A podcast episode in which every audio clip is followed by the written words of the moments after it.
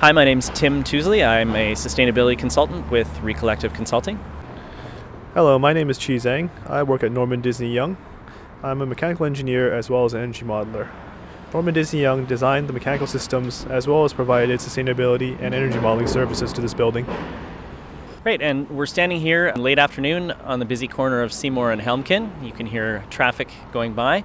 We're standing kitty corner to uh, the building at 1105 Seymour Street. So looking across, I see I'm seeing the building sort of divided into two pieces, uh, and and they're architecturally distinct. We see. Uh, some brick uh, brick cladding and, and vertical elements for the commercial uh, portion of the building. And I say commercial, but it's actually all nonprofit space. So uh, that portion of the building is reserved for organizations like AIDS Vancouver and others who uh, are yeah, nonprofits and charities that serve needy populations. It is a 15 story building, so the top 10 stories are dedicated for social housing. Um, so there's a mix of social housing. Since 2017, when it opened, the building has been providing uh, 81 units of uh, supportive housing for over 100 people. Um, and of course, uh, as we mentioned, uh, space for a number of charitable organizations. There's actually three different levels of social housing. There's a there's a, um, a shelter uh, rate housing, so people who are on income assistance. A third of those uh, units are reserved for them. Um, there's uh, low income tenants who are not on income assistance but qualify as low income, and they pay a capped rate of 30% of their gross income. Uh, and finally, there's moderate income uh, households who uh, still are paying less than market rate but um, more than the other two. So it's it's really a diversity of housing. So, looking up the side of the building, there's a clear delineation between the office spaces and the residential.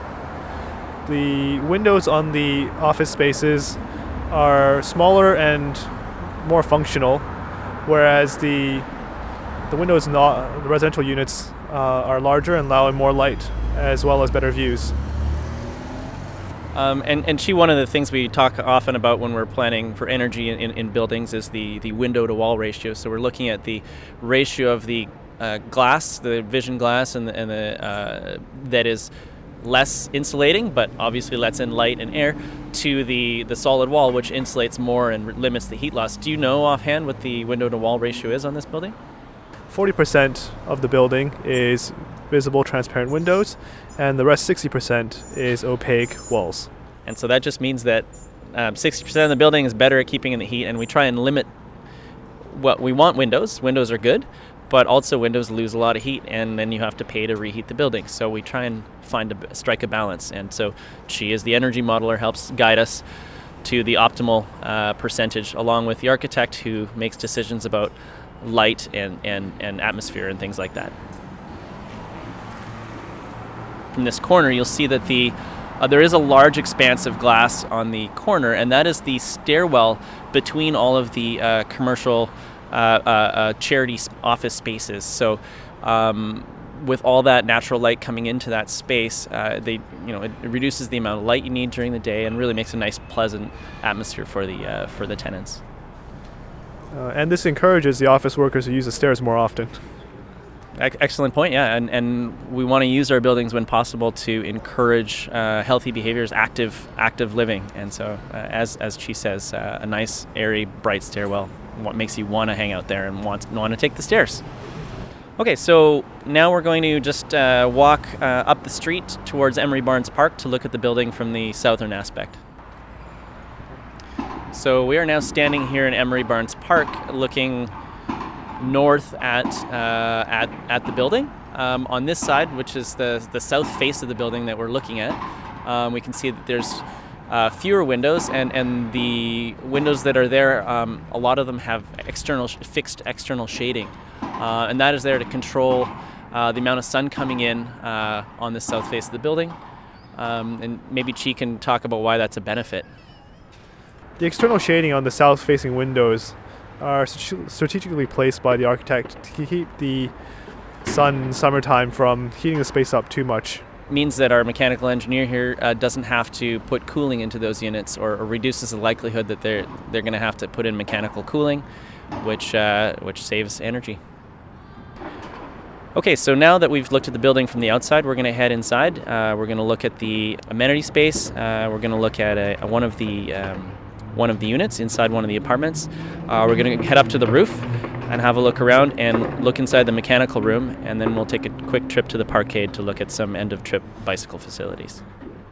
Okay, and in we go.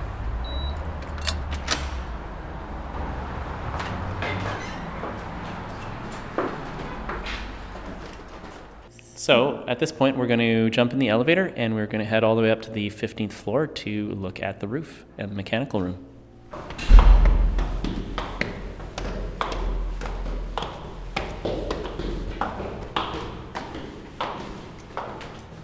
Here we are at the roof.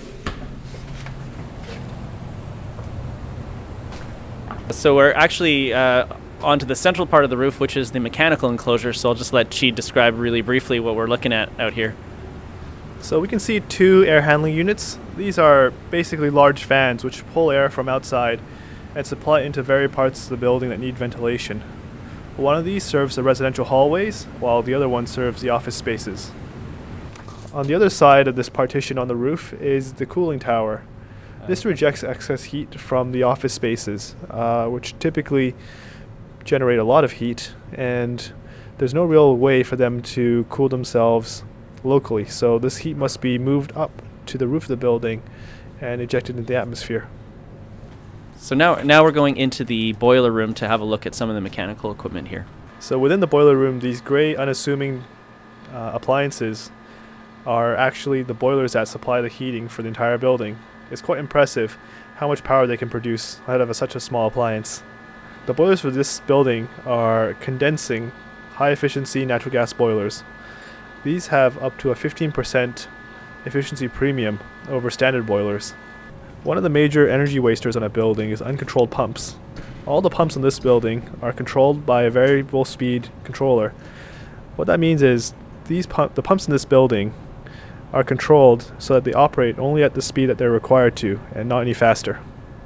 Now that we're in this sort of uh, open enclosure with high walls in the center of the building, uh, in the center of the roof, with all the mechanical equipment. But we're actually going to go outside this high wall, which is the mechanical enclosure, uh, and we're going to see the green roof. Okay, so we have exited the mechanical enclosure on the roof, and we are looking at uh, another third to half of the roof that's um, covered in sedum and some grasses. So this is the the green roof uh, installation. Actually, I haven't been up here for a couple years, but it's for the most part uh, grown in quite nicely with a, quite a variety of plants and, and grasses. The grasses actually have been added probably by bird droppings over time. There were no grasses when we started. You also see predominantly uh, red and green uh, sedums, which are water efficient plants that can grow in, in a small amount of soil. Um, in the summertime, they go dormant uh, and, and they, they look dead. They're not dead. Uh, and, and once the rains return in the fall, they, uh, they turn these great shades of red and green. And they provide habitat for uh, birds and a certain amount for insects as well. Uh, there are a number of local birds that actually eat sedums, so there's there's habitat and food available, um, which actually is looking at what the building that was on the site previously. There's actually more green space on this site now than uh, and the building that was uh, here previously. Can we get down there? So there's a there's a maintenance strip um, of gravel around the edge of the green roof, and that's required uh, for maintenance. As I dig down, uh, below that you can see there's a protective layer of uh, like a landscaping cloth, and under that um, you'll see uh, how much there, Chi. There's uh, it should be about six inches of rigid insulation underneath, and this provides um, insulation for the upper levels of the residential um, building. Um, and this insulation, this amount of insulation really helps cut down the amount of heat loss through the roofs and the ceilings of those spaces. There you go. Um, an additional benefit that people don't often talk about on the green roofs is um, uh, if you have a normal roof, which would be um, sort of a built up membrane of, of asphalt layered on, um, one of the major causes of failure of these roofs is the heating and cooling from the sun. They get really hot, they get really cold, and, and there's a little bit of movement that happens many, many times over years, and they start to crack. Um, when you lay a green roof layer over top of that, the vegetation actually soaks up all the sun and, and reduces the amount of uh, heat change in that in that roof, and you actually get a longer lasting roof out of it. So it's kind of a bonus. The reason that's good is you're creating less garbage and waste over the life of the building. And that's what really what we want when we're designing these green greener buildings is we want to think about the life cycle of the building. Sure, I've got this product that's cheap and does the job, but how many times am I going to replace it uh, during the 60 year lifespan of the building? If that turns out to be a lot, then I, I'm really not I'm really not helping the environment or even the building owners who have to then spend money to replace it. So we have all this rainwater falls on the site, falls on the roof, and then we have to do something with that rainwater. And so the more rainwater that falls all at once, the more you design a bigger pipe to carry it away. So uh, the green roof helps a little bit, not a lot, but a little bit to soak up and, and buffer the amount of rain that, that has to go uh, out to the storm drains. Okay, so now we're going to head in, down and look at one of the two bedroom units. So here we are coming into a two bedroom unit. We're on the 11th floor uh, in the social housing uh, portion of the building. Um, we've got two large, um, large sets of uh, windows uh, with plenty of sunlight coming in. Um, it's quite a reasonably sized two bedroom apartment, especially considering this part of town um, and how affordable they, they are for the people that qualify. Um, yeah, and we have a nice view over uh, over the backside of Granville Street, and uh, as I said, the sun's, sun's streaming in the windows. It's a nice time of day to be in here. Um, we can talk about some of the features of the apartments. Um, um we have all low low emissions um, finishes, uh, so paints, coatings, and and flooring um, to for the health of the occupants. In all the typical residential units, uh, the heating is provided by hot water baseboards, um, and the, the position of these baseboards are strategically placed around the perimeter of the unit and typically under glazing. This is to counteract the cold draft effects. All the rooms of each unit is continuously ventilated with a heat recovery ventilator. This system recovers heat from any exhaust that is from the unit and is used to heat up the outside air. Uh, one of the benefits of this system is it reduces the heating energy consumption of the units, as well as the, the ventilation outlets don't produce a noticeable cold draft upon the occupants. We can see it both in the bathroom and the and the um, and the sink. Obviously, low flow fittings, which are uh, a fairly standard but are, are effective way of reducing the amount of uh, natural gas needing to be burnt to create uh, hot water. The amount of operable windows in each unit ensures that while the units are not mechanically cooled, uh, tenants do have an option of opening windows to create a cross flow ventilation that can passively cool the unit. So we have some low flow fixtures.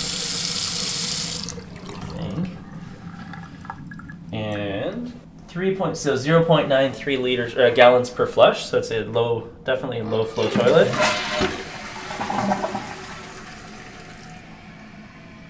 That is the entire flush duration. So there you go.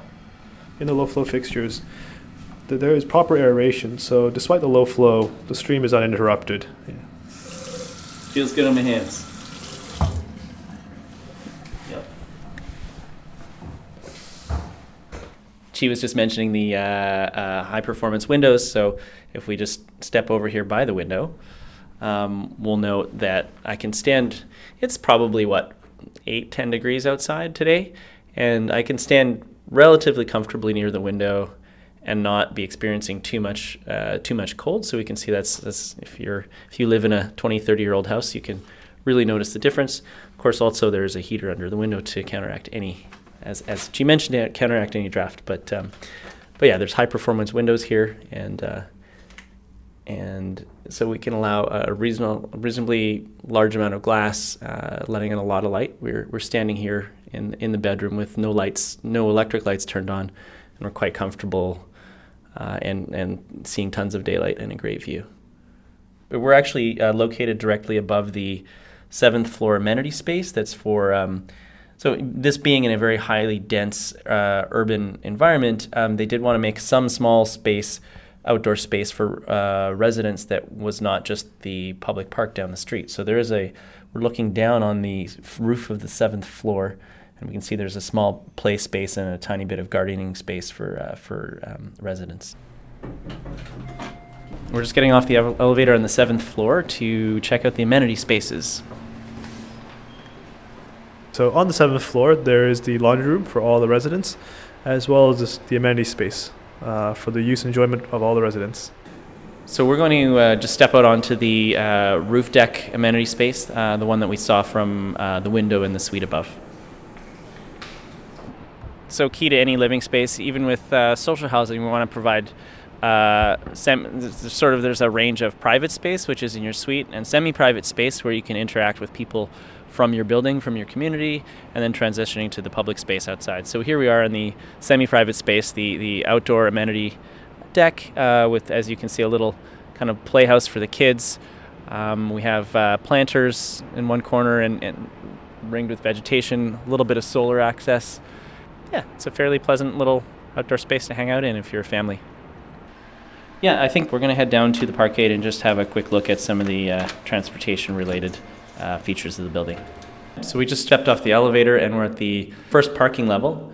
Um, as we can see, it's actually just bike parking on this level. There's a, a lot of uh, bike parking as required by the City of Vancouver. In fact, in this building, way more bike parking than there is car parking because of the because of the proximity to uh, uh, mass transit. We've got SkyTrain, we've got buses. Uh, we're right downtown. The project was able to reduce the total number of parking stalls provided to only 19 car stalls. Um, it's for 81 units and four and a half floors of office um, 10 scooter stalls, and two motorcycle stalls for that entire building. So, benefits uh, for that include um, less concrete because you don't have to go down as deep in the building, um, less costs on this important social housing uh, initiative, so that cost can go into other features of the building instead of parking for cars. Um, and of course, fewer vehicles means uh, less carbon emissions from, from burning gas driving around. For the commercial spaces, uh, for the office spaces, there's uh, separate bike parking provided as well as a, a change room and shower um, as required by the city, but also again to encourage active transportation, which is better for people's health and, and better for the environment. Yeah. Um, so because the lights in the parkade are designed to operate almost continuously, a big part of the energy costs uh, attributed to a building is just running the lights in the parkade where people may actually rarely are. Uh, in this building, you can notice that a lot of the parkade spaces and storage rooms, they are on occupancy sensors. So the lights do not turn on or are on but on a dim level until people uh, are in the space. And this saves a lot of energy as well as extends the life of the, the fixtures, the lamps themselves. While this building is not the flashiest building or the tallest building, uh, it serves a very important part of the community and really critical role in providing office space for nonprofits as well as housing for the people who really need it. And to that end, um, really proud that this building can be run um, efficiently, reliably, as well as at a low cost to the um, to the building operators and the people who live inside it. Yeah, it's just great to be able to, you know, in our role, uh, to bring bring a sustainability aspect to this building. But uh, for me, the most important aspect is providing much needed affordable housing for uh, for the residents uh, in this area, so that we avoid things like gentrification and pushing people out to the periphery. Um, the people who need to be close to the center and the core and close to jobs and opportunity are sometimes low income people, and so we have uh, we have a range, and that brings uh, greater diversity to our city, and makes it a fairer, more egalitarian place. Um, so that wraps up our green building audio tour of 1105 Seymour Street.